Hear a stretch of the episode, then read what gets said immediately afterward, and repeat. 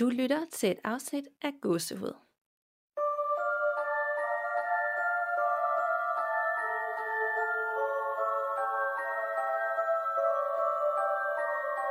Hej Nana, Hej Danika. og velkommen til episode 71 derude. Ja, velkommen til jer, der sidder og lytter med. Og i dag der har vi gang i et klassisk lytterberetningsafsnit, som vi ved, at øh, I derude elsker, og vi elsker også at læse alle de her uhyggeligt skræmmende, creepy beretninger op for jer. Ja, altså jeg bliver simpelthen stadig gang på gang imponeret over, hvad I har oplevet derude, og hvad I bare sådan, jamen, fortæller på en måde, som om, at det bare var en fødselsdag, jeg havde været til. Det er faktisk rigtigt. Det er tit, jeg ender i mailindbakken og skal finde de beretninger til dagens afsnit, og på en eller anden måde, så er det altid sen aften, jeg kigger, og jeg er alene, og der er ikke nogen andre op og sådan noget, og så øh, dykker man ned i de der, og så tænker jeg bare, åh oh, nej, hvad er det, jeg har rodet mig ud i, hvorfor sidder jeg med det her kl. 11 om aftenen og forbereder, når jeg kunne gøre det, mens at det var lyst, fordi så ville det hele være meget nemmere, men sådan skal det åbenbart bare være. Ja, altså jeg gør nøjagtigt det samme, og jeg ved vidt heller ikke hvorfor, fordi jeg laver faktisk ikke det helt store om dagen i øjeblikket, men det ender også altid med at blive om aftenen for mig. Det er måske sådan en klassisk sidste øjebliks forberedelse ting, som mange af os har. Ja, det er der nok også lidt. Ja, men jeg kender det godt. men inden vi går i gang, så skal jeg lige høre, om der er sket noget hyggeligt hjemme hos dig siden sidst. Det er der ikke rigtigt. Øhm, det er også ligesom om, at alle de der lyde, jeg kunne høre før i tiden, som ikke passede ind, øh, de er også forsvundet, og der, der, der er ikke sket rigtig noget spændende her. Det er sådan, det mest uhyggelige, jeg har oplevet, det er, at jeg er kommet til lidt at læse folks kommentarer på øh, Facebook-tråde. Øh, øh, altså sådan... det er så også uhyggeligt. Ja, det er det virkelig. Jeg, er sådan, jeg bliver virkelig, wow, tænk at folk kan tale så grimt til hinanden. Ja, det er faktisk ret skræmmende. Man kan faktisk blive ret så deprimeret, når man ender derinde, og lige pludselig er der gået en halv time, og man var måske glad og øh, fuld af håb før, så lige pludselig så er man bare sådan helt opgivende, efter at have læst de her lede, modbydelige kommentarer til hinanden. Ja, det er helt utroligt. Så øh, ja, det var bare endnu en reminder til mig om, at det skal jeg simpelthen lade være med. Mm, jeg kender det godt. Hvad med, øh, hvad med dig? Er der sket noget? Øh, øh, ikke på det overnaturlige plan, og jeg har heller ikke umiddelbart hørt nogen, der har nævnt øh, i vores sidste afsnit, hvor vi havde Christina med, at der har været nogen hej eller noget andet, som vi havde sidst. Nej. Så det var faktisk en helt rart, at det var sådan, det var bare en helt normal uge, uden at jeg skulle skræmmes. Ja. Men øh, der er sket noget skræmmende på et andet plan øh, i går. Altså nu optager vi her i dag onsdag, og i går tirsdag, der øh, kom der en nyhed frem om, at en, som jeg har fulgt på Instagram i rigtig mange år, og som jeg også har mødt personligt og har interviewet til min blog, som har kraft, øh, rigtig, altså uhelbredelig kraft, ikke har haft kraft i alle de år, at det har været opdigtet. Du ved ikke, du har set det eller læst artiklen. Jo, jo, jeg så det faktisk godt, fordi du postede om det på din Instagram, og så fandt jeg tilfældigvis lige en artikel og læste om det også, ja. Ja, og øh, jeg, det påvirker mig helt enormt meget, og jeg er jo endda bare sådan en bekendt Instagram-bekendt, ikke?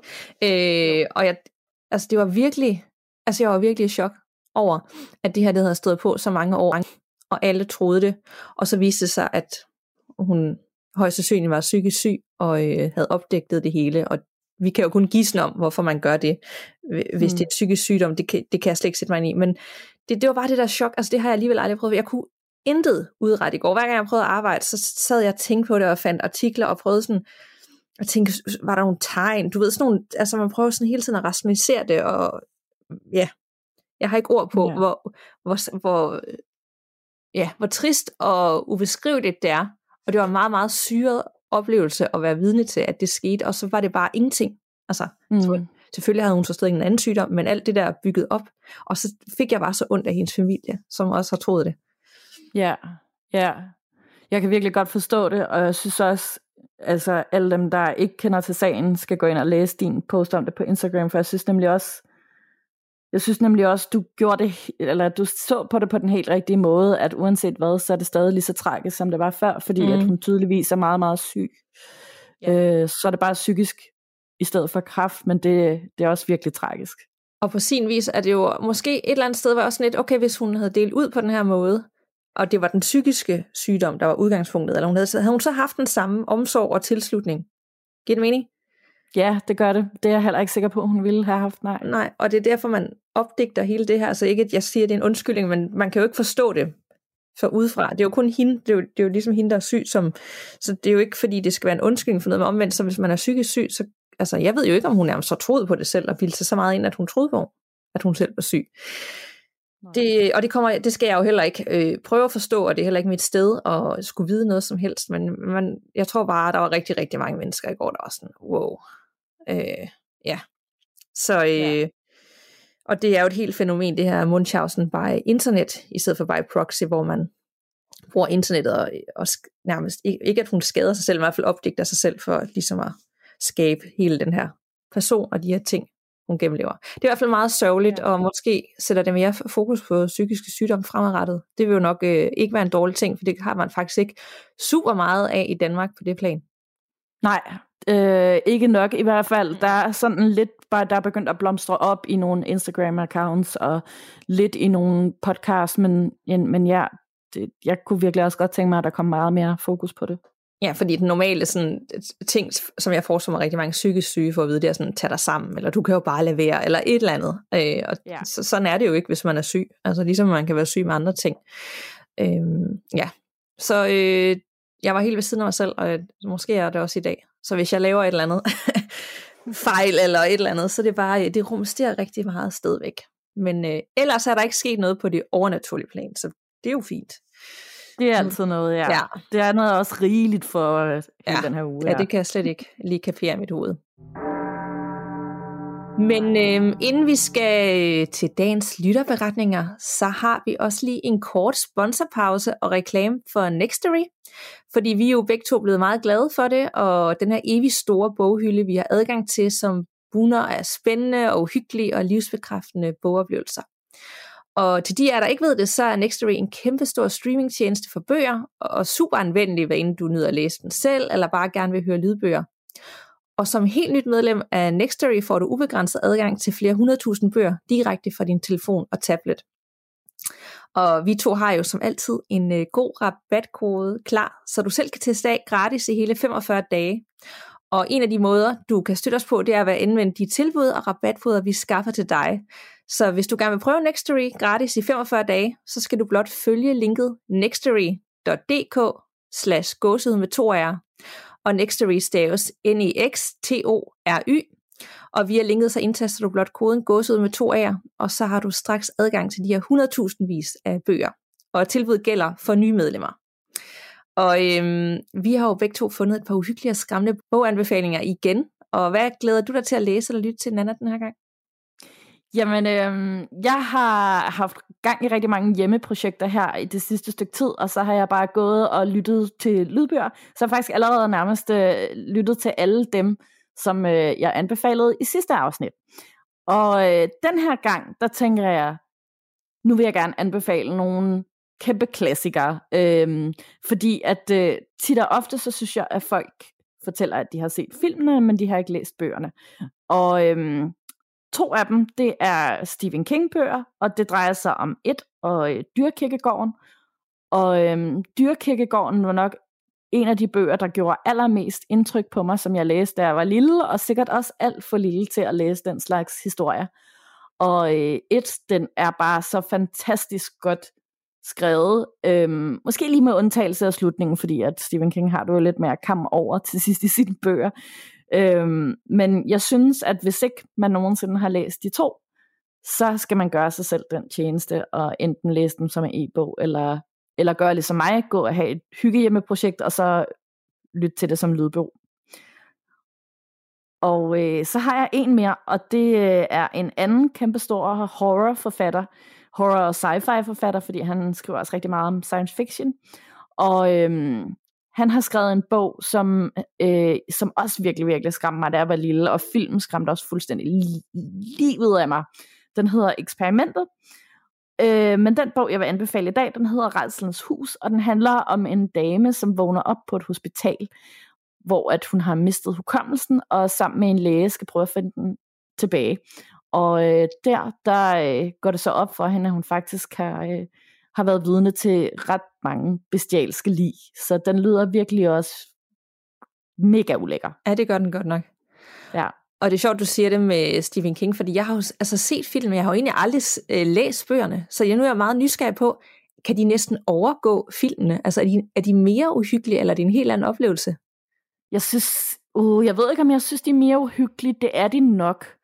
Øhm, fordi han netop er virkelig, virkelig god til at, øh, at skrive på en måde, sådan, så man virkelig livligt forestiller sig det hele, og kan se det visuelt i sin fantasi. Ikke? Ja. Øhm, jeg, har, jeg har læst utrolig mange af hans bøger, også Den Grønne Mil. Øhm, der synes jeg faktisk, at, at øh, filmen var lige så god som bogen. Mm. Øhm, men ja, for det meste, så synes jeg, at, at, at bøgerne, de giver en eller anden ekstra dimension i forhold til filmene.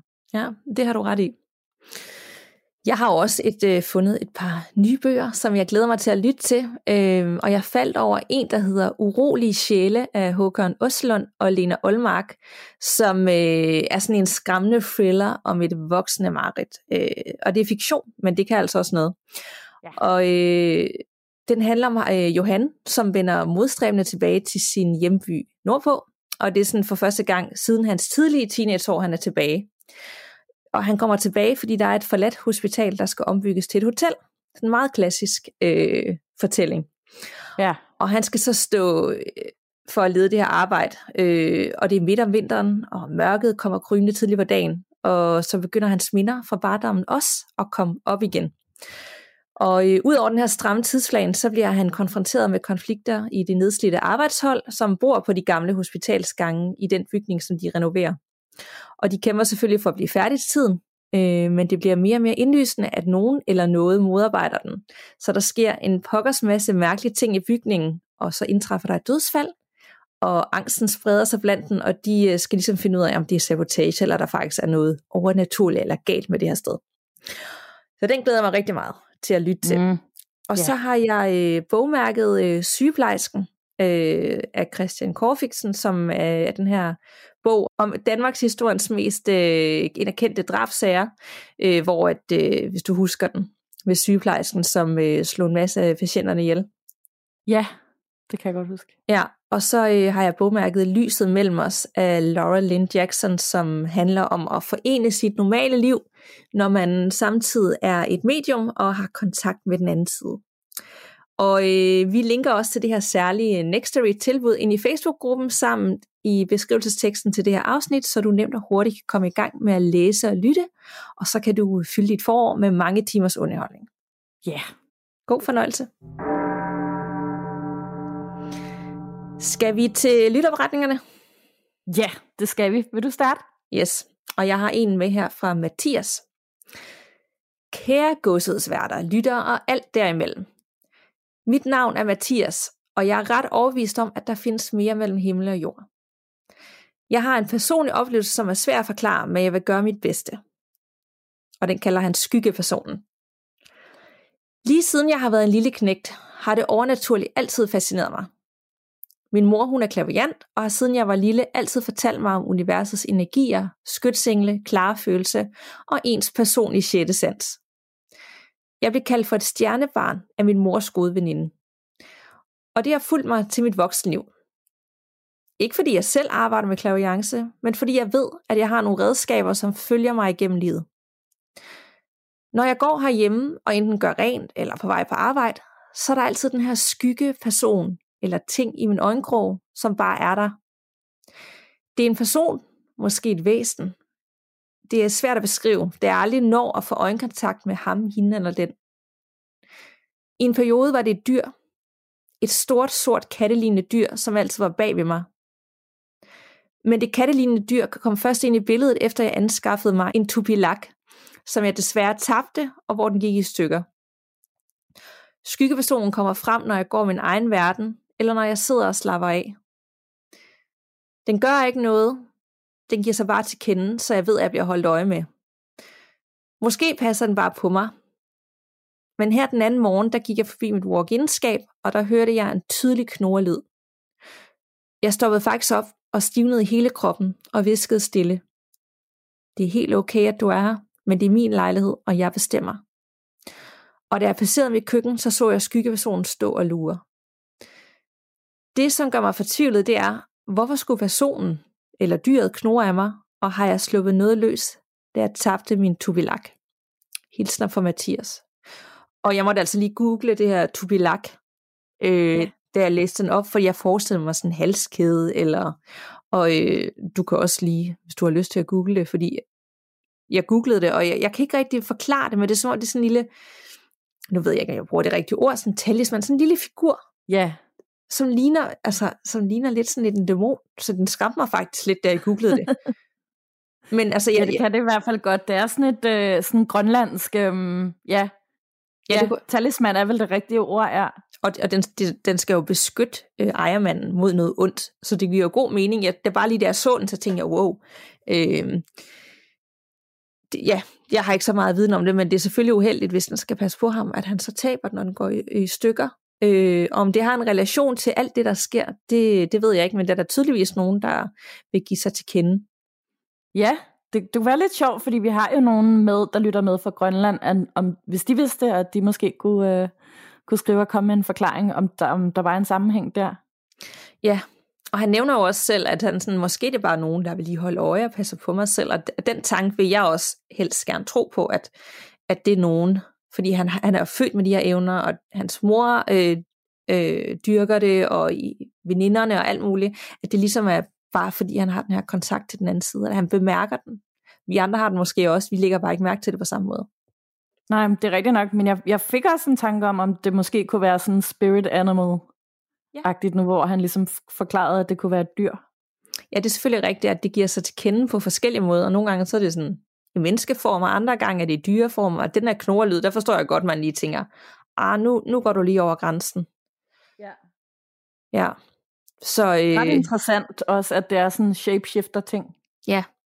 jamen, jeg, jeg synes også, at det var meget interessant, så hvis der er nogen derude, der har deres take på, hvad det kan være, eller har, vi har jo flere lyttere, som har haft de her skyggepersoner, om det er også nogen, der har taget forskellige form, øh, forskellige tidspunkter i livet, så skriv endelig, øh, så vi kan få delt øh, nogle flere af de her, for jeg kan ikke give dig 100% svar på det, Mathias. Øh, det tænker jeg heller ikke, vi skal, men øh, jeg kan godt forstå, at du er, er lidt forvirret over, hvad det er, og om, om hvad det vil.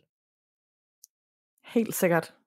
Måske også få en, nu han har kontakt til den side, ikke? og hans mor Claudian, få hende til at kigge på det. Jeg er klar til en til, hvis du har en. Fedt. Det har jeg. Jeg har en her fra Hanne, som skriver, Hej gåsehud. Jeg kommer fra en gardnerfamilie på min mors side af familien. Alle i familien har en udpræget sjette sans og tror på skæbnen, så her er lidt forskellige ting. Jeg havde boet i udlandet en hel del år og ikke haft kontakt til min mormor. Da jeg flyttede til Dan- tilbage til Danmark, besluttede jeg mig en tidlig morgen for at gå ud på Grøntorvet, hvor hun i en alder af 90 år stadig havde en lille blomsterstade, for at overraske hende med mit besøg. Hun vidste nemlig ikke, at jeg var vendt tilbage til Danmark. Hun stod ikke i staden, da jeg kom, men nabosælgeren fortalte, at hun var op for at købe sig en kop kakao i caféen. Så jeg gik op efter hende. Halvvejs derop ser jeg hende komme gående imod mig, og hun kiggede op, bærende på to kopper kakao og to ostemad og sagde, jeg vidste du kom. Min mormor tog i skoven hver dag og plukkede forskelligt til sin stade, og hun fortalte altid om den her specielle lille fugl, fugl som hver dag fulgte hende i skoven, og som kvider på en helt speciel måde.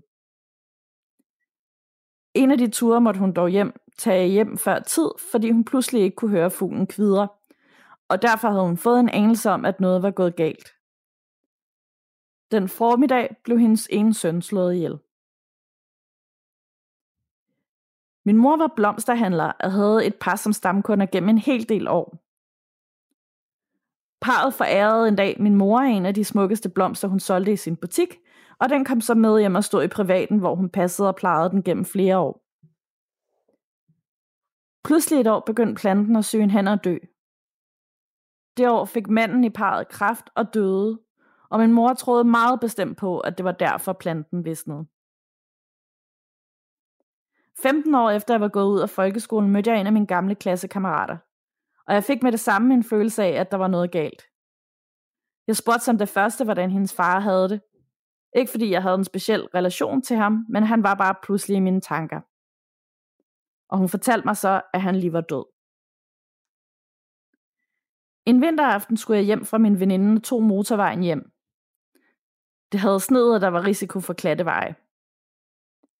Da jeg kommer kørende i et sving på motorvejen, står der pludselig en mand mellem de to vejbaner og gør ligesom tegn til mig om, at jeg skal sætte farten ned og peger på vejbanen. Jeg kører forbi ham og kigger efter ham i bagspejlet, og han er væk. På trods af, at han ikke kan have gemt sig nogen steder. Jeg tænker, at han måske var min skytsengel. Jeg flyttede ind i en lejlighed i en fem år gammel ejendom med min datter. Min datters værelse var altid isnende koldt, og hun kunne aldrig lide at opholde sig derinde. Døren til værelset glæder altid i på mærkelige tidspunkter, og en dag, da jeg havde en gæst til middag, begyndte et vinglas at rykke sig cirka 20 cm til højre hen over bordet. Ting blev ofte væk og dukkede op igen de mærkeligste steder.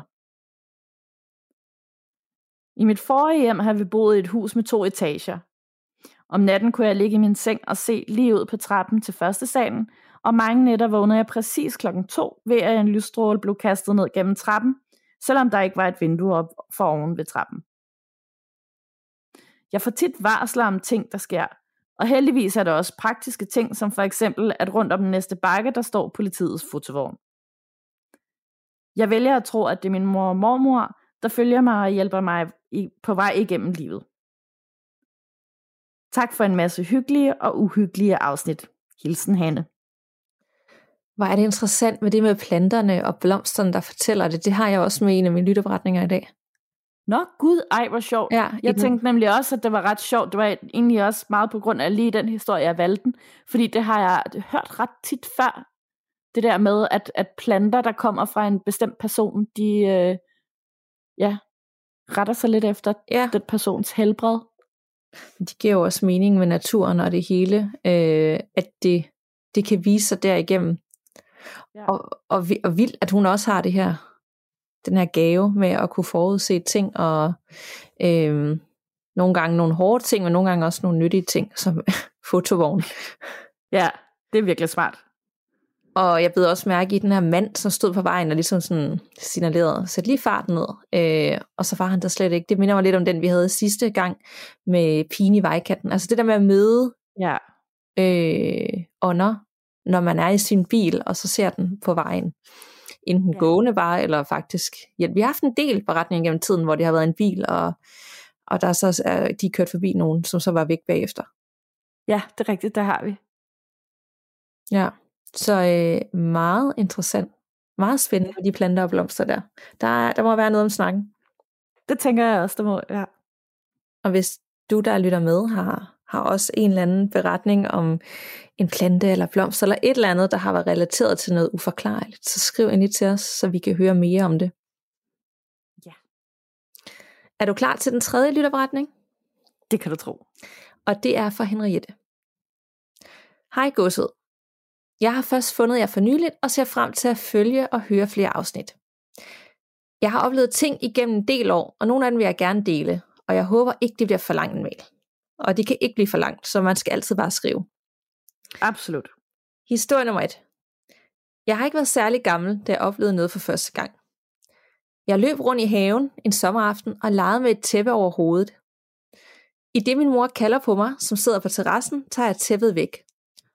Og til min store overraskelse, så står der en hvid mand i hjørnet af haven. Han smiler og vinker til mig. Jeg løber til gengæld skrigende over til min mor og fortæller, hvad jeg har set men hun troede ikke på det og grinede lidt af det. Da jeg er blevet lidt ældre, kommer jeg en dag tidligt hjem fra skole. Jeg sidder inde på mit værelse, og jeg kan høre nogen gå ud på gangen. Jeg vælger at gemme mig under sengen, indtil min mor kom hjem. Og hun har efterfølgende fortalt mig, at den mand, der boede i huset før den, gik bort i huset. Historie nummer to. Jeg var lige startet i lære som bygningsmaler, så jeg kom tit i forskellige huse. Jeg kom så ud til den her gamle bondegård, som skulle i stand sættes. Vi er en del håndværkere i huset, og jeg står i det gamle madkammer, som ligger lige op til køkkenet. Jeg går ned ad min stige og kigger ud i køkkenet, og der står en pige. Jeg kan huske, hun havde en, hvad der ligner en slags hvid natkjole med blonder på. Hun kigger ud mod gårdspladsen, og jeg ryster på hovedet og kigger op igen, og hun står der stadigvæk. Jeg ryster på hovedet igen og kigger op, og hun er væk og det var altså højlysdag. Dagen efter om morgenen bliver jeg sat af igen af min svend.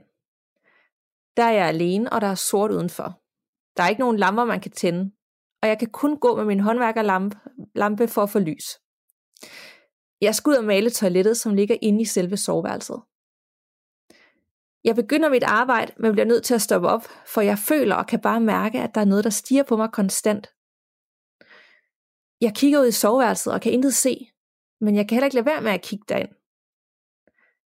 Lige pludselig kommer der den her iskolde følelse løbende imod mig. Jeg føler, at den her vind nærmest skriger af mig, og det flyver lige igennem mig. Jeg fryser fast, og jeg kan intet gøre af ren panik og angst, og jeg begynder at skrige. Eller jeg prøver i hvert fald på det. Jeg løber ud på gårdspladsen, og jeg gik ikke ind igen, før min kollega kom senere den dag. Jeg har aldrig prøvet noget lignende, og når jeg fortæller om det den dag i dag, så får jeg gåse ud og helt ondt i maven. Historie nummer 3. Min kæreste og jeg flyttede ind i vores hus for lidt over et år siden. Vi gik i gang med at renovere med det samme, og efter nogle dage begyndte det. Hver aften, når jeg gik i seng, og min kæreste var i stuen, kom der bankelyde, som jeg ikke kunne finde ud af, hvor kom fra. Min kæreste kunne til tider høre det, for det virkede som om det var rundt om huset. En aften, hvor jeg ligger i sengen alene med vores hunde, så startede det igen, og de lå og sov, altså hundene. Bank, bank, bank, bank. Lige bag mit hoved knaldede noget ind i muren. Hunden og jeg fløj op, og jeg skreg på min kæreste.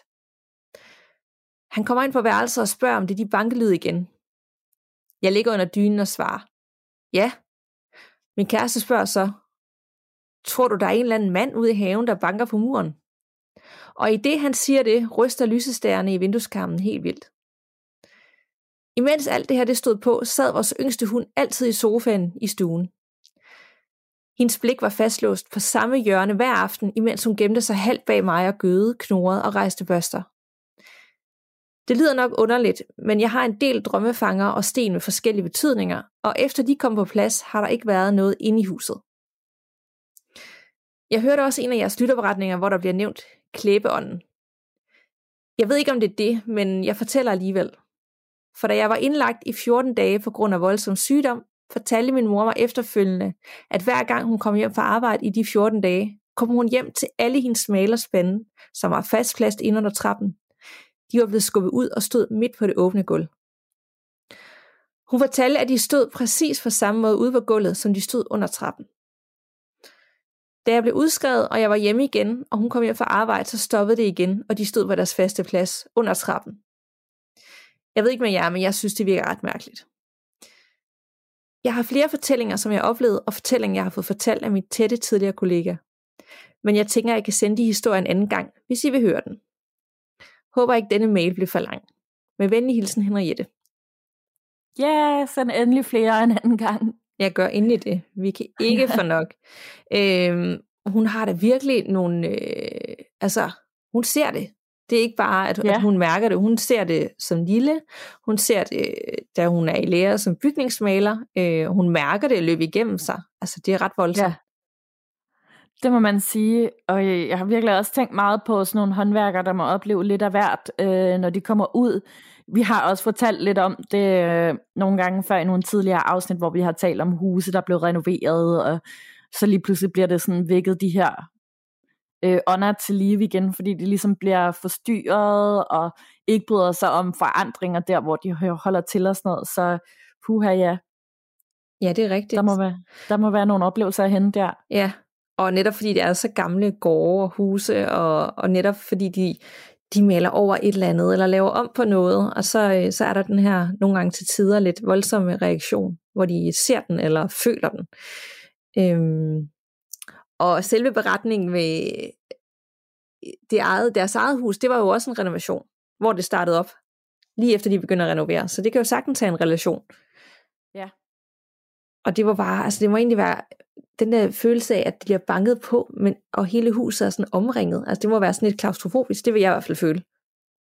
Helt vildt, altså, og i øvrigt også, jeg blev næsten lige så skræmt af sådan hele konceptet i, at der blev banket, som at kæresten sagde, tror du det er fordi, der står en mand og banker på udenfor? Uh, ja. Det vil næsten være endnu værre. ja. Oh. Men interessant, at hun så efter hun øh, har fået hængt sin drømmefanger op og fået de her sten op, at så, øh, så stoppede det i hvert fald indenfor. Øhm, og det har vi også talt om før, det her med, med sten og krystaller og sådan noget, for du har jo mange hjemme med dig, ikke? Jo, det har jeg. Jeg har ikke øh, rigtig nogen af dem, jeg har. Det, det er også tit, fordi jeg synes, de er pæne eller et eller andet, at, at de ligger fremme. Øhm, men øh, altså det, jeg kan godt forstå, at man, at man har behovet, hvis man oplever noget. Det vil jeg også have. Altså, så vil jeg også gøre noget aktivt. Helt klart, og det synes jeg også bare, at man skal. Altså, jeg, har, jeg har da også sådan med det igen, den her skeptisk. Det, jeg er ikke sikker på, på nogen måde, at, at det virker med de her krystaller og så videre. Øhm, men jeg synes nemlig også, de er vildt smukke. Øh, og, og så kan de minde mig om et eller andet, og give mig en eller anden tryghed, og jeg synes, placeboeffekt er lige så fint som øh, reelle effekter, hvis man kan sige det sådan. Så øh, helt sikkert bare prøv det. Og tænk, mm. hvis nu det virker. Det er jo bare bonus oven i det hele. Ja, det vil jo være det. Du har faktisk ret i det der med placebo. Altså, hvis man selv får det bedre af det, altså, så er det jo ja. nok. Man behøver jo ikke bevise noget, eller der skal ske et eller andet mirakel. Men altså, hvis det gør en forskel for en, så go for it. Netop, ja. Jeg er klar til den næste. Yes. Den kommer her fra Rosemarie, som skriver, Hej med jer. Jeg har i løbet af mit liv oplevet nogle besønderlige ting, som jeg gerne vil fortælle om. Før mine forældre blev skilt, boede mig, min lillebror, mine forældre og mine to storebrødre i et lille rækkehus. Min mor var hjemmegående, mens min far var gymnasielærer, og det betød, at min mor ofte var alene i huset. Hun oplevede tit ubehagelige og mystiske ting, specielt i husets gang. Og på den gang lå toilettet, mit eget værelse og min storebrødres delte værelse for enden af gangen. Når min mor var i bad, hørte hun høje bank på toiletdøren, også selvom der ikke var andre end hende selv i huset. Hun følte sig også overvåget og hørte fodtrin på gangen. Min far er en kæmpe skeptiker, når det gælder det overnaturlige, og er sind ikke lige så følsom som min mor. Derfor oplevede han intet af det, min mor gjorde, men ved nærmere eftertanke så gjorde han måske, men var for skeptisk til at registrere det. En dag kom min kun tre år gamle lillebror hen til min mor. Han spurgte hende, om man egentlig skal gå igennem eller udenom de usynlige mennesker, når man møder dem. Hun svarede, at han nok bare skulle gå udenom dem. Til sidst blev det så slemt, at min mor tilkaldte en klaverjant. Og klaverjanten kunne med det samme mærke den åndelige aktivitet i huset. Jeg var selv omkring 6 år gammel på det tidspunkt, man kan tydeligt huske, at jeg op, også oplevede nogle mystiske ting. Det tidligste minde, jeg har, skete i nat, hvor jeg vågner af, at jeg kan mærke noget ved mine fødder. Jeg kan huske, at jeg stadig var i stadiet mellem at være vågen og at sove. Min krop var på en måde ikke vågen endnu, men min bevidsthed var. Jeg vågnede nemlig af at kunne mærke en tilstedeværelse. Jeg kunne mærke, at der sad en ved min fodende med ryggen til mig. Min, føler, min fødder hvilede på en ryg, og jeg kunne mærke en ryggrad med min tær. Jeg blev ikke skræmt, tværtimod. Jeg troede, det var min far, for jeg følte en enorm tryghed og beskyttelse. Jeg husker tydeligt, at jeg dog undrede mig lidt over det, men blev liggende og lå sådan med fødderne på den ryggrad, jeg kunne mærke i et stykke tid. Endelig sætter jeg mig op for at spørge min far om, hvad han, hvorfor han i, i alverden sidder der. Men så opdager jeg, at der ikke er nogen ved min fodende. Jeg blev helt forvirret, men jeg blev ikke bange. Jeg bliver lidt rørt, når jeg sidder og skriver om hændelsen. Den kærlighed og tryghed, jeg følte, var så enorm, og nok noget af det vildeste, jeg har oplevet i forbindelse med det overnaturlige. Og på trods af, at jeg var så lille, så kan jeg huske, som var det i går. Men jeg husker også ubehagelige oplevelser med det åndelige huset. Jeg husker tydeligt, at jeg havde dengang mit værelse lå på, og at jeg havde en ubehagelig følelse af at blive overvåget, når jeg var på den. For enden af gangen lå det værelse, som mine to store brødre delte. Og jeg var så bange for det værelse, uden at vide hvorfor. Nu hvor jeg er ældre, og min mor har fortalt om alt det, der skete i huset, så var det faktisk måske ikke så mærkeligt, at jeg havde det sådan. Klaverianten fortalte nemlig, at der i det værelse var en åben dør, eller en slags portal til den åndelige verden, som skulle lukkes med det samme. Den portal gav nemlig adgang til to ånder, og den ene ånd befandt sig i gangen. Hvilket jo ikke var så overraskende, eftersom både min mor og jeg havde oplevet de ting, vi havde i den gang. Den her ånd skulle vise sig ikke at være farlig, men den var meget bestemt og stedig. Det var åbenbart en mand, som i sit liv havde været skoleinspektør og synes, vi larmede lidt. Han kunne godt lide, at tingene var i orden, og at de skulle være på hans måde. Og det forklarer måske den banken på toiletdøren og følelsen af at være overvåget. Han ville sikkert bare sikre sig, at tingene var, som de skulle være. Den anden ånd var tilknyttet et gammelt Bornholmor, som vi havde stående ude i stuen. Min mor fortæller, at hun faktisk havde oplevet mange mærkelige ting ved det ur, som for eksempel, at det altid gik i stå, og at viseren nogle gange lige pludselig ville køre hurtigt rundt om sig selv. Det lyder helt som noget for en film. Ånden, der var knyttet til uret, var en kvinde. Hun havde ikke vist sig på samme måde, som ånden ude i gangen havde, men hun vidste åbenbart ret meget om min mor. Klaverianten fortalte, at kvinden ikke synes, at min mor og far snakkede nok sammen. Kvinden vidste også, at min mor gik og overvejede en skilsmisse. Og det uhyggelige ved det er, at min mor på intet tidspunkt havde nævnt for nogen, at hun havde tanker om at blive skilt fra min far. Hun havde faktisk aldrig nogensinde sagt det højt eller snakket med nogen om det. Men det var lige før mine forældres skilsmisse, og hun havde netop, som ånden sagde, tænkt meget på det. Da min mor fortalte om kvinden i Bornholmuret og portalen på værelset, fik jeg kuldegysninger. Jeg har to mareridt for den tid, som jeg aldrig vil glemme. Som sagt boede jeg ikke på værelset med portalen. Jeg husker intet om, at vi nogensinde har haft et Bornholmur. Som i slet ingenting. Jeg vidste heller ikke noget om den åndelige aktivitet, der foregik i gangen eller på min store brødres værelse. Jeg havde bare nogle instinkter og fornemmelser, som så senere har vist sig at være rigtige. Men jeg havde to mareridt omkring det her værelse, og begge mareridt var ens. Jeg sidder i værelset, som er helt mørkt, og jeg kan mærke, at jeg ikke er alene, og at jeg er meget bange. Foran mig står et stort Bornholmor, der bimler og bamler. Og nu hvor jeg kender til min mors oplevelser og kan sammenligne dem med min egen, er der mange ting, der giver mening. Ånden i uret havde jo en tilknytning til det værelse, jeg drømte om, da, da det jo var der, der efter sine var en åben dør til den åndelige verden. Derfor er det måske ikke så mærkeligt, at jeg havde de drømme lige på det tidspunkt. Klavianten fik lukket portalen, og derefter havde hverken min mor eller jeg flere spøjse oplevelser i huset. Tak for en god podcast, Knus. Wow. Øh, sikke nogle oplevelser. Jeg var indrømme der, hvor hun sagde, at, øh, at hun mærkede en sidde i sengen, og hun kunne mærke ryggraden med fødderne, og hun sagde, at hun følte ikke, det var uhyggeligt. Hun følte faktisk så trygt. Altså, inden hun sagde det, så tænkte jeg, åh kæft, mand, hvor vil jeg være bange, og hvor er det creepy at kunne mærke. Ja, det tænkte jeg nemlig også. Og jeg tænkte også det der med, at øh, ens hjerne er ved bevidsthed, og ens krop ikke er det. Det lyder sådan lidt søvnparalyseagtigt. Især også fordi det sådan foregår i foden af sengen. Det kunne godt have været en form for, for ja, søvnparalyse, ikke? Jo, men samtidig så har hun den der, hun kan mærke noget med fødderne, hun kan mærke ryggraden, og hun har sine fødder. Altså det kan godt være, at jeg ikke har prøvet søvnparalyse nok til, men mærker man det også fysisk? Eller?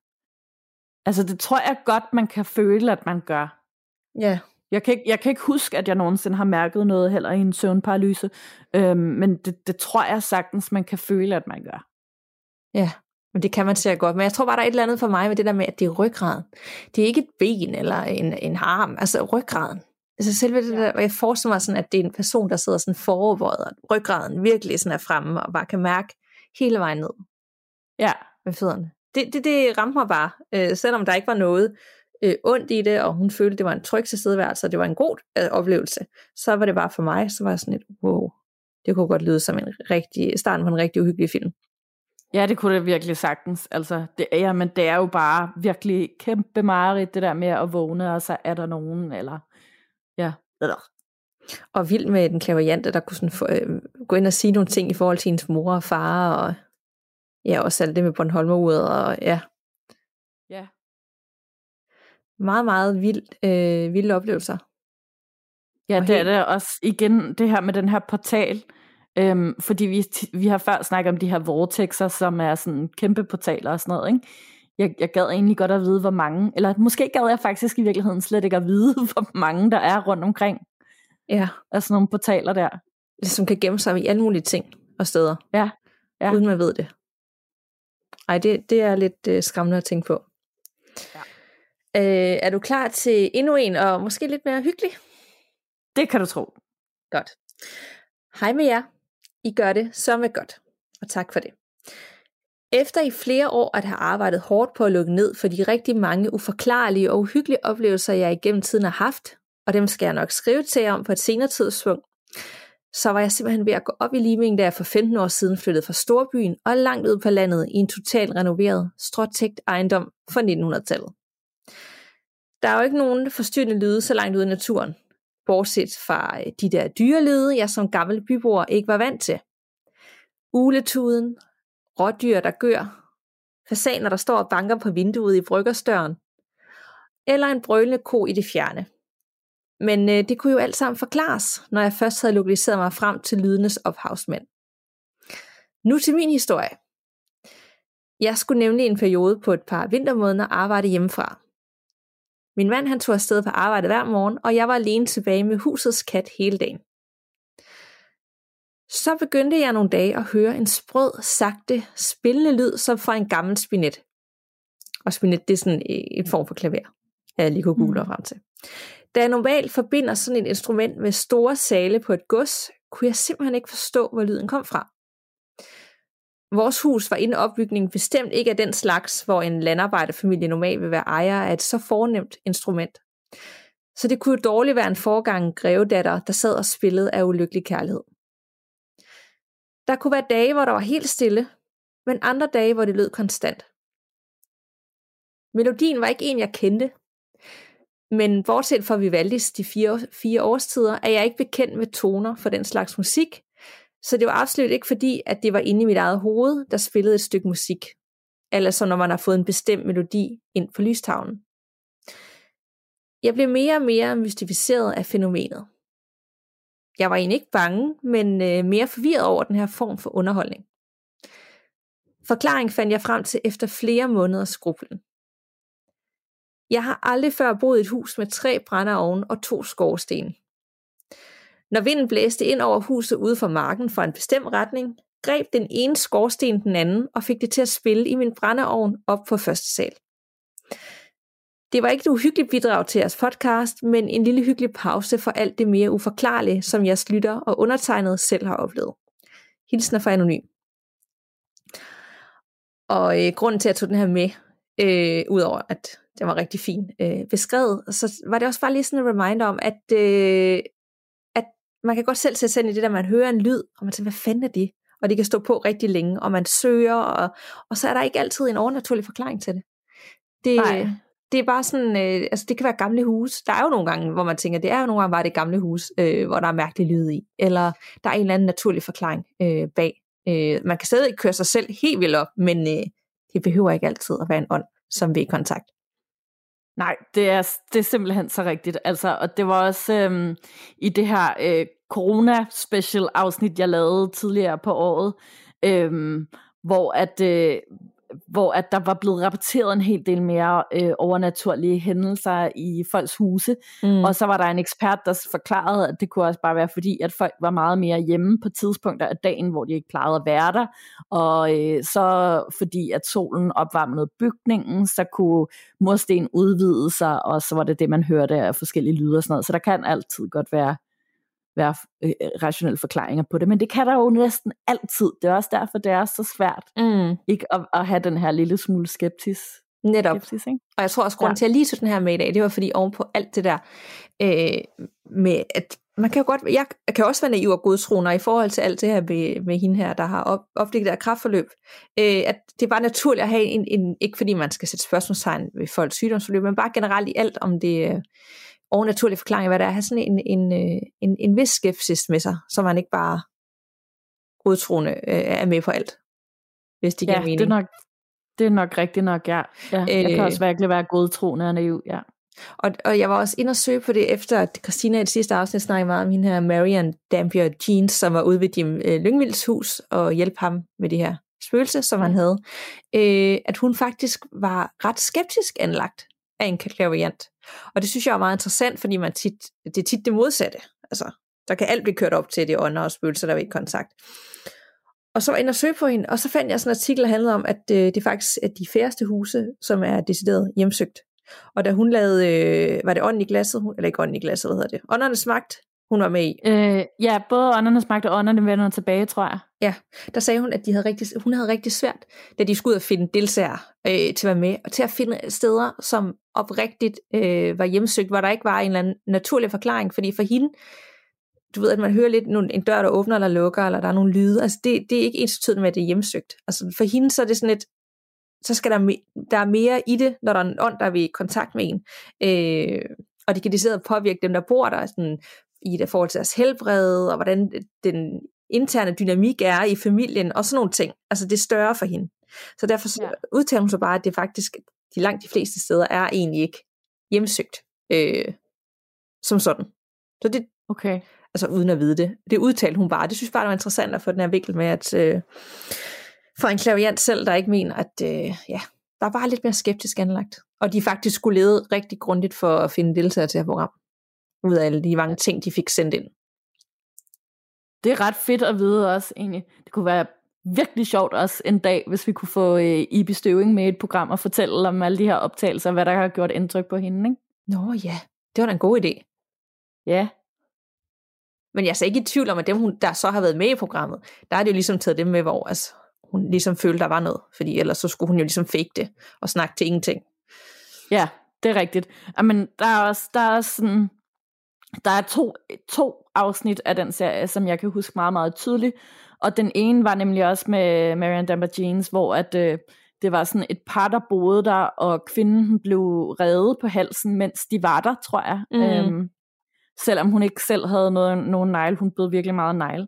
Og, øh, og det var sådan en meget, meget, meget sur og vred mand, der bare slet ikke kunne lide den her kvinde, der boede der. Og så var der også et afsnit med en, der boede i et fyr, hvor, at, hvor jeg også tænkte sådan, okay, det er godt nok vildt, de ting, der sker der. Er det øh, åndernes magt, eller ånderne vender tilbage? Det var i? Det er ånderne vender tilbage. Okay. Ej, det gad jeg virkelig godt se. Det siger mig ingenting. Ej, det, det skal du finde så. Især det der med fyret, der var jeg virkelig sådan, wow, okay, det er faktisk ret overbevisende det her. Ligger det inde på Viaplay? Var det ikke Viaplay, der sendte ånderne vender tilbage? Eller var det også TV2? Jo. Nej, det var, øh, det var TV3, ja. Så ja. det må lægge på Viaplay. Okay. Ej, det skal jeg lige have fundet. Det lyder virkelig uhyggeligt. Yes. Nå, jeg er klar til endnu en. Yes. Der kommer en her fra Freja, som skriver, Hejsa. Jeg er stor fan af jeres podcast og tænkte derfor, at jeg vil dele mine egne små historier. Især den sidste af dem har ingen i min familie kunne forklare, og den er stadig et mysterium den dag i dag. Jeg voksede op i et lille rækkehus i Nordsjælland, og jeg har altid, altid, altid været sikker på, at det spørger i vores hus. Vejen, jeg bor på, er fra mellemkrigstiden, og stort set alle husene har hver sin uhyggelige historie. Hvilket også har forårsaget, at jeg har set skygger og folk i gammelt tøj gå op og ned ad den lille vej, da jeg var barn. Men hverken mine forældre eller søstre troede på mig, da jeg var yngre, og det er først her nogle år senere, at de er blevet mindre skeptiske. Det allertidligste, jeg kan huske, er fra da jeg var omkring 4-7 år gammel. Jeg havde værelse på vores første sal, og jeg kan tydeligt huske, at jeg vågnede utallige gange og set en pige stå i dørsprækken og se direkte på mig. Nogle gange stod pigen også for enden af min seng og så på mig, mens jeg sov.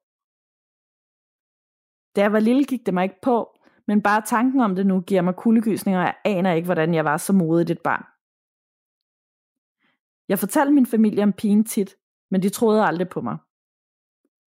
Jeg så hende kun på første salen, og oftest i gangen mellem de to soveværelser, som er ovenpå, lige foran en gammel jernplade, som man åbner ind til skorstenen.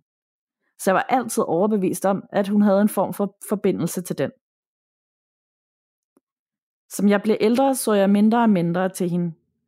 Og da jeg blev 15, flyttede jeg mit værelse ned i vores kælder, og har ikke set hende siden. Eller jeg har i hvert fald ikke set hende hernede. Mit gamle værelse er nu blevet til min mors lager og kontor, og hun er blevet omvendt 180 grader efter hun har brugt tid deroppe. Først fortalte hun, at vores hund kunne sidde i timevis og stige på skorstenen, og jernpladen uden i gangen, og vende og dreje hovedet, sådan som de jo gør nogle gange, øh, når de prøver at forstå, hvad man siger til dem. Og til tider også begynde at gøre noget og følge efter noget, der ikke var der. Mine forældre har senere også fået soveværelse over fra hendes lager. Og der fortæller min mor også, at hun kan høre folk gå op og ned af vores gamle, meget højlytte trappe, selvom der ikke er nogen på første talen overhovedet eller i stueetagen. Jeg husker Pine som værende meget smuk, men hun så også meget forvirret ud. Med store mørke øjne og langt brunt hår. Og hun har nok været en 14-15 år gammel. Efter jeg fik værelse i kælderen, så jeg som sagt ikke pigen. Men der kom en ny og meget mere ubehagelig energi ind. Jeg er generelt tryg på værelset, men det sker ofte, at jeg lige pludselig koldsveder for hjertebanken og føler mig fuldkommen overvåget, som om nogen træder ind i rummet. Det kan både ske, når jeg sidder ved min computer, på toilettet ude i gangen, eller hvis jeg er midt i en dyb søvn, kan jeg vågne med et sæt og videre noget ondt er til stede. Og så kan jeg for det meste ikke sove, før jeg har sagt højt, at han skal forlade rummet og stoppe med at stige på mig. Jeg er nemlig rimelig sikker på, at det er en mand. Den vildeste oplevelse, jeg har haft med ham, var da jeg var 16 år, og jeg var faldet i søvn på sofaen på en værelse med et tæppe og en bog.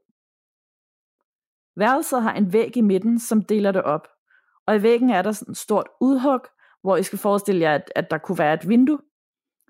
Jeg bruger det mest, jeg bruger det mest bare til at have ting stående og til at opdele soveværelset og stuedelen af mit værelse. Når jeg vågner midt om natten på sofaen og føler, at der er et ansigt 1 cm fra mit. Der er kulsort, så jeg kan intet se. Mit, I mit halvvågne stadie er jeg redselslagen. Jeg er så redselslagen, at jeg hopper op fra min sofa og kravler igennem udhugget i væggen. Og derfor vælter jeg også en masse ting og smadrer en krukke og flere billedrammer. For så at smide mig i min seng og ligge i hjørnet, ligge i hjørnet og ryste af skræk. Jeg aner ikke, hvad der har gjort mig så bange, og da jeg vågnede næste morgen, var han væk. Men noget har skræmt mig for videre sans den natten. Og siden den nat har jeg også forsøgt mig med en masse metoder til at fjerne dårlig energi på værelset, og det har faktisk virket okay. Men den mest skræmmende historie handler godt nok om pigen igen. Og det skete, da jeg var omkring 5-6 år gammel. Min bedste veninde bor for enden af den samme vej som mig, og da vi var små, var vi uadskillige. Vi brugte hver eneste time sammen og deler stort set alle vores barndomsminder. I mange år har vi talt i sjov om et bestemt minde, som involverer min mellemste store søster. Mine søstre passede os tit, da de er en del ældre end os, og det gjorde de også den dag, hvor min mor var hos sin veninde, og min far var på arbejde. Det var sommer og højlys dag, og jeg kan huske, at det var lige omkring faste lavn, og at hun skulle til faste lavnsfest senere, så hun var klædt ud. The Grudge var vist lige kommet ud året for inden, så hun havde klædt sig ud som spøgelset derfra, med en lang sort peruk, hvid slidt kjole og forfærdelig makeup. Da hun havde fået hele sin udklædning på, kan jeg huske, at hun stillede sig midt i mit værelsesvindue, som havde udsigt ud over haven og stirrede på mig og min veninde, mens vi legede, for at skamme os. Det virkede selvfølgelig, og bagefter begyndte min søster at jagte os rundt i huset for sjov. Når mig og min veninde har talt om det her minde, så har vi altid grinet over det, og vi har begge haft præcis de samme minder om, hvordan min søster prøvede at skræmme os. Først stirrede hun på os fra vinduet, så kom hun ned i haven og løb hen til os. Vi skreg og grinede og løb af bagindgangen ind, ned i vores kælder, men nåede knap at komme ind, før min søster hoppede ud af et skab. Derfra løb vi op på mit værelse og gemte os, men hun sad allerede på min seng, da vi kom frem. Vi løb så ned i haven igen, og så, at hun igen stod ude i mit værelsesvindue og stirrede på os. Derfra tænkte vi ikke længere over det, og legede videre som normalt. Jeg har talt med min veninde om det her tusindvis af gange, men til en familiefødselsdag for et års tid siden, så bragte jeg det op til min søster og sagde, haha, kan du huske dengang, du jagtede os rundt i dit kostume? Men min søster så på mig med skæve øjenbryn og sagde, det har jeg altså aldrig gjort. Først troede jeg, hun lavede sjov med mig. Men hun blev ved med at holde fast i, at hun for det første aldrig havde været klædt ud som spøgelse for The Grudge. At hun højst sandsynligt heller ikke har måttet passe os helt alene dengang, da hun kun havde været omkring cirka 11 år gammel. Og at hun i øvrigt også var 100% sikker på, at hun aldrig nogensinde havde gjort sådan noget. Så spurgte jeg både min anden søster, min mor og alle mine kusiner. Men der var ingen nogen, der kunne huske det her minde om den historie. Jeg ringede så til min veninde og sagde, kan du huske det her? Fortæl mig præcis, hvordan, hvor hun gemte sig. Og hun sagde, i dit vindue, så i skabet i kælderen, så på dit værelse, og så stod hun i vinduet igen i noget tid. Da jeg forklarede hende det hele, begyndte hun også at spørge rundt i sin familie, men der var heller ikke nogen af dem, der nogensinde havde hørt historien før. Både mig og min veninde er fuldkommen sikre på, hvad det var, der skete den dag, og vi er enige om alt helt ned til, hvordan pigens hænder holdt om vindueskammen. Men vi ved i realiteten ikke, hvem det var, der jagede os rundt i mit hus, og hvorfor hun kunne bevæge sig så meget hurtigere end os, eller hvorfor der ikke var andre hjemme til at starte med. Jeg håber, I kunne lide min historie. What? Det er virkelig mystisk, altså. Ja, øhm, fordi jeg, da, da hun begynder at forklare alt det her, at så var hun der, og så var hun der, og så var hun nede i kælderen også, og op på værelset, så tænkte jeg nemlig også, hvordan i alverden har hun kunne nå alle de steder hen før dem? Ja. Er det ikke det der Mandela-effekt, hvor man sådan har et minde, og man har det måske sammen med nogle andre, og man er helt overbevist om, det sker, når man så nævner det for personen, så er det aldrig sket. Siger det der noget? Øh, nej. Nej, det er sådan et, et fænomen. For eksempel så kan der er sådan også nogle kendte tilfælde af det, hvor alle, en stor del af verden kan være overbevist om, at det her det skete øh, i 80'erne. Og der er massevis af folk, der husker, at det her det skete, og de har set det i nyhederne, og så er det aldrig sket i virkeligheden. Giver det mening?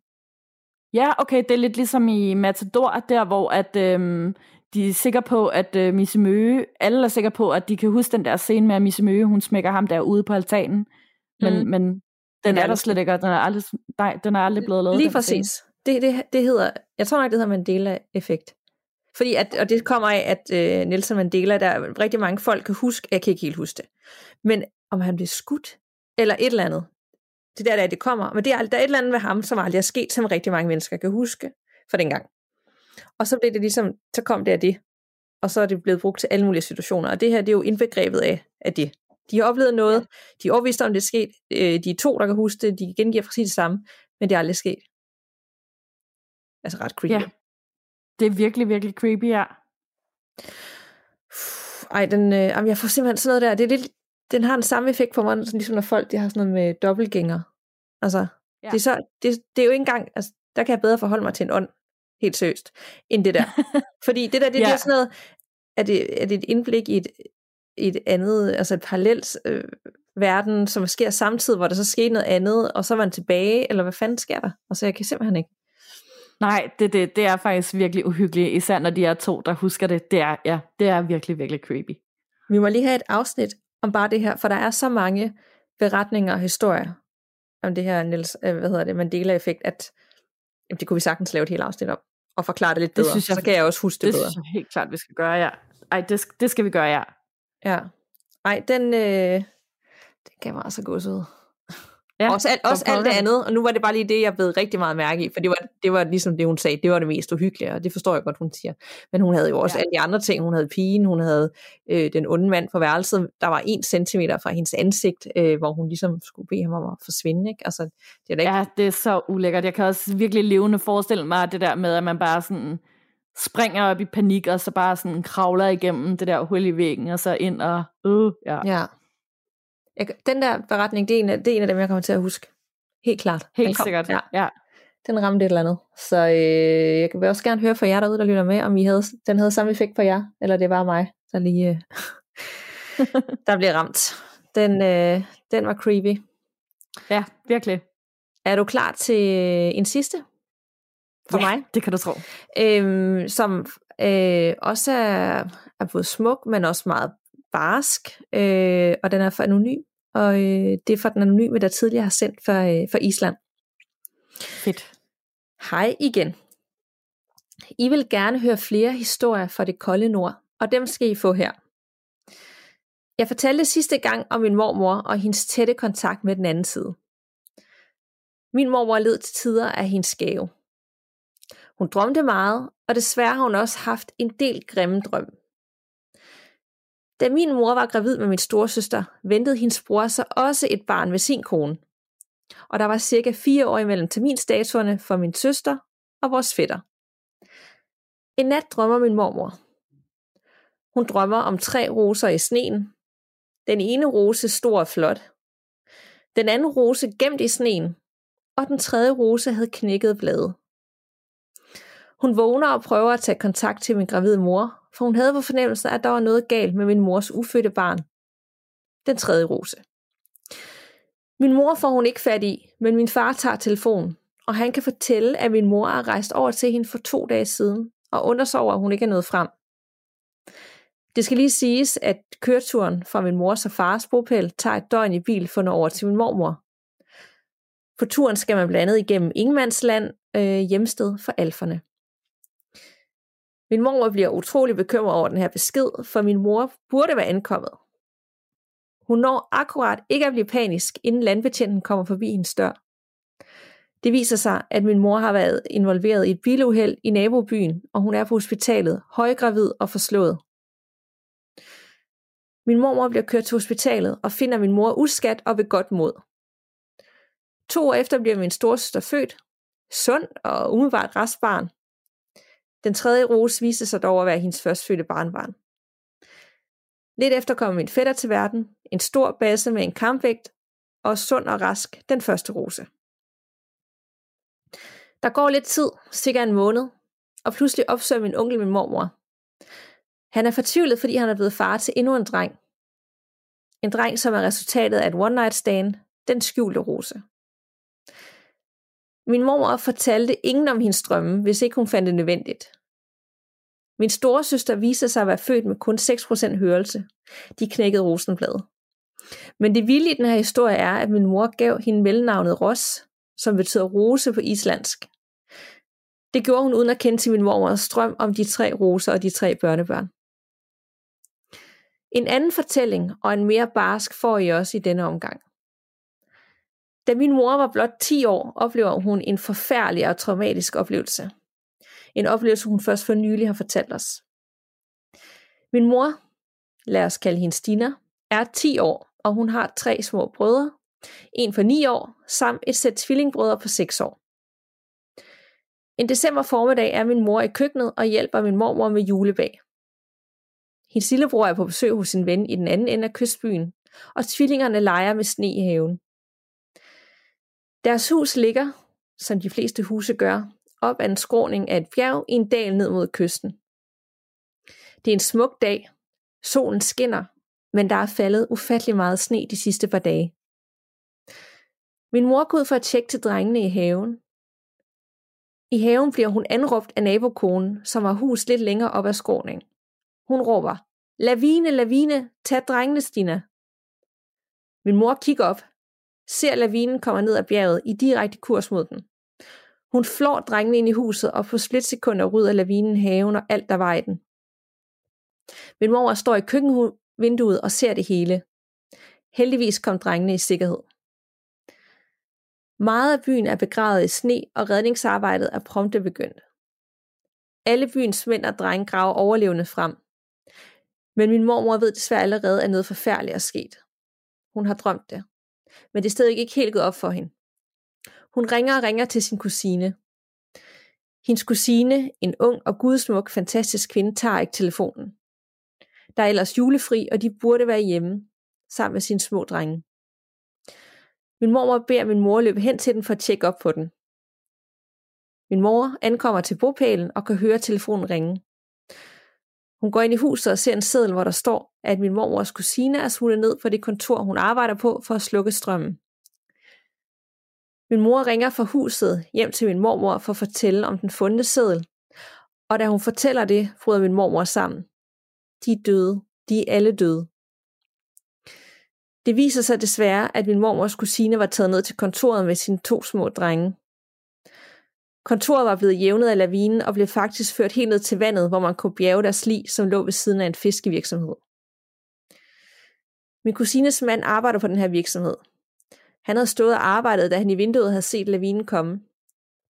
Han var hoppet ud af vinduet og desværre faldet direkte ned i en brønd fyldt med fiskeaffald. Og de her slags brønde, de indeholder ufattelige mængder ammoniak, som er skabt af fiskeaffaldet. Han lå i brønden i 12 timer, inden han blev reddet op. Og da han kom op i brønden, var det første, han videre, om de dog havde bjerget hans kone og sønders lig. De fryser sådan, havde han sagt.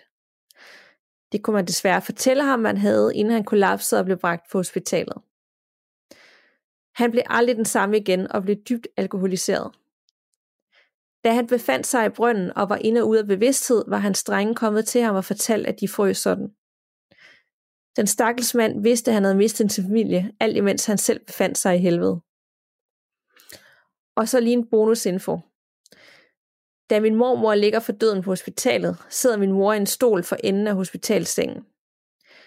Der står en tom stol ved siden af min mor. Min mormor ligger og vil ikke rigtig give slip. Hun bliver ved med at kigge hen mod den her tomme stol, og virker på et tidspunkt lidt skræmt, som om hun ser en eller noget, hun ikke vil se i stolen. Det fortsætter lidt, og min mormor begynder at mumle hendes afdøde kusines navn. Pludselig ser hun hen på den tomme stol, og hendes øjne stråler, og hun giver slip. Min mor er sikker på, at min mormor ventede på, at hendes kusine skulle komme og hente hende, og det kun var hende, der måtte tage hende bort. Jeg ved derfor allerede, hvem jeg selv gerne vil hente sag, og den energi har jeg sendt derud. Men jeg er også kendt for at være godt forberedt. Der går jo lang tid endnu. Eller det kan man i hvert fald håbe. Hilsner fra Anonym. Og det skal lige sige, at hun sendte os, ikke noget jeg kommer til at dele, men link til, at det her det var sket på et bestemt tidspunkt i Island med hele den her lavine, og hvad det betød for byen, og hvor mange der døde og sådan noget. Oh, det er virkelig frygteligt sådan noget der. Det, jeg synes at virkelig også, at nogle laviner er mega skræmmende. Altså, det er sådan, ja, laviner og oversvømmelser, tsunami og sådan noget. Hold nu op, hvor er det bare skræmmende, fordi man bare er så fuldstændig magtesløs.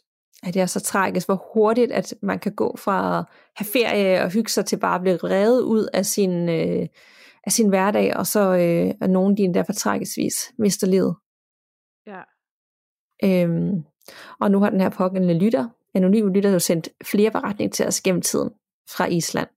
Og jeg bliver på, altså hver eneste gang sådan, så overrasket over, både hvordan altså, savn er på, øh, på Island kontra i Danmark, men også bare især hendes mormor, hvad hun har oplevet af forudsigelser og drømme, og hvad, ja, jeg er sådan helt ja. uden ord, øh, når jeg læser de her lytterberetninger, fordi de, de krammer bare ned i noget, og ja.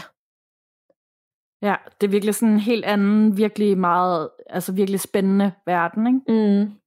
Og det var den beretning, jeg henviste til med de der blomster, ligesom du havde i din. Øh, her der var det så i, i form af drømme, at hun havde de der tre roser, som ligesom var de tre børnebørn. Virkelig sådan eventyragtigt. Jeg åh, det kunne være så godt i en film. Altså, det ville gøre sig så godt, ikke? Jo. Det. Ja. Men hold nu op en, en barsken at slutte af på. Øh, at, ja. Og manden, der, der, var, der var ved at dø, og lå i brønden og fik besøg af sine, øh, sine sønner, som ligesom ja. Kunne fortælle ham, at de frøs, og de, at vise, at de var døde, ikke? Meget, meget jo, tragisk. Det er Ja. Ja, så jeg håber, at du har en, øh, måske en, en lidt lettere at slutte af på. Eller er det en uhyggelig? Ja, det, den, nej, altså den er meget mere opløftende og bare sådan lidt, lidt sjov og pussy. Ja. Øhm, ja, så lad os slutte af med den. Den kommer også fra en anonym lytter, som skriver, hej gåsehud. Efter jeg har hørt så mange af jeres fantastiske historier, så har jeg fået mod til at sende to historier, som jeg selv har oplevet. Jeg håber, I synes, de er uhyggelige nok, for det synes jeg virkelig, det var at opleve. Min oldemor døde, da jeg var cirka 7-8 år gammel. Min mormor og morfar besluttede at købe hendes hus og flytte derind, hvor efter vi så boede til leje i deres hus. Efter cirka fire år i deres gamle hus, som også var min mors barndomshjem, er vi begyndt at se og mærke tegn på, at min oldemor går igen hos os. Min brødre og min parfar har ikke mærket noget, det er kun mig og min mor. Vi oplever tit at kunne dufte hende, og lige inden vi kan dufte hende, så bliver der helt koldt. I går oplevede min mor et ekstra uhyggeligt tegn på, at hun, eller noget andet, er i vores hus. Hun stod og snakkede i telefon og gik lidt efter hen for at skrue ned for radioen, som man kun kan gøre manuelt. Hun går så lidt væk igen, da hun har skruet ned, men pludselig begynder radioen at skrue op igen, helt af sig selv. Og knappen drejede endda helt af sig selv. Min mor fortalte, at lige da hun opdagede det, blev der helt koldt.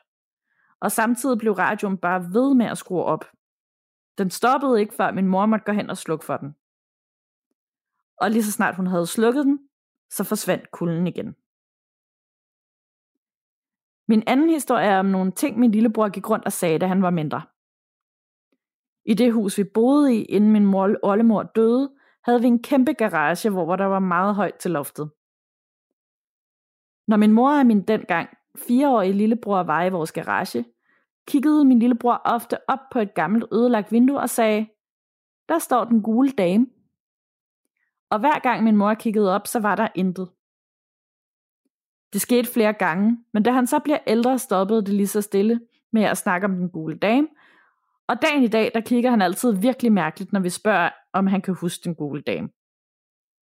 Han kan på ingen måde huske hende i dag, og det er alligevel pænt creepy. Fortsæt det fantastiske arbejde. Jeg glæder mig til endnu flere afsnit fra jer. Med venlig hilsen mig. Den gule dame. Det lyder, ja. det lyder på en eller anden måde mere uhyggeligt end den hvide dame. Ja, og den grå og den blå dame. Ja. Ej, det, det, det gør det bare. Ej, det var, det var, en, det var en, en fin en, og lidt mere let at slutte af på, ikke? Jo, det var det helt sikkert. Så kom vi igennem otte meget forskellige lytterberetninger. Ja, det er altid sådan en kæmpe fornøjelse at læse jeres ting. Og husk endelig, at hvis I selv har en beretning med noget, I har oplevet, eller noget, I har fået fortalt, så skriv endelig til os, og I kan sende os en e-mail til gåsehudpodcast.gmail.com, og det, det er øh, gåsehud med to A'er. Ja, og husk endelig også at følge os inde i øh, Facebook-gruppen, eller anmod om at blive medlem, og så godkender vi med det samme. Der er som altid gang i den, og der bliver delt alt muligt uhyggeligt, og hyggeligt og sjov, og ja, det er vildt hyggeligt derinde. Og ellers er vi også på Instagram under Godset Podcast, og vi rammer snart 2000 følger, og så har vi jo lovet, at der skal være en, en eller anden uhyggelig konkurrence. Vi skal lige finde ud af, hvad det skal være. Yes. Det skal heller ikke være sådan, at vi, vi bringer et eller andet hjem til nogle andre. Altså, så vi skal lige finde en eller anden balance for, hvad det skal være. ja, det er så rigtigt. ja, og, øh, og så, øh, så håber jeg ellers, at I har nyt og, og lytte med i dag, og øh, at jeg ikke har været for meget ved siden af mig selv. Jeg føler i hvert fald, at jeg har været meget ved siden af mig selv, og sådan lidt, kender du det? Sådan lidt, man er et andet sted mentalt nogle gange, end, end der man skal være, ikke? Men jeg håber, jo. at øh, trods alt stadigvæk øh, har været hyggeligt og uhyggeligt at lytte med i dag. Det synes jeg i hvert fald, det har. Jeg har ikke mærket, at du har været ved siden af dig selv. Og det er jeg glad for at høre. Men øh, mange tak for snakken, Anna. I lige måde. Vi lyttes ved. Og pas på derude. Man ved jo aldrig, hvad der venter bag den næste dør.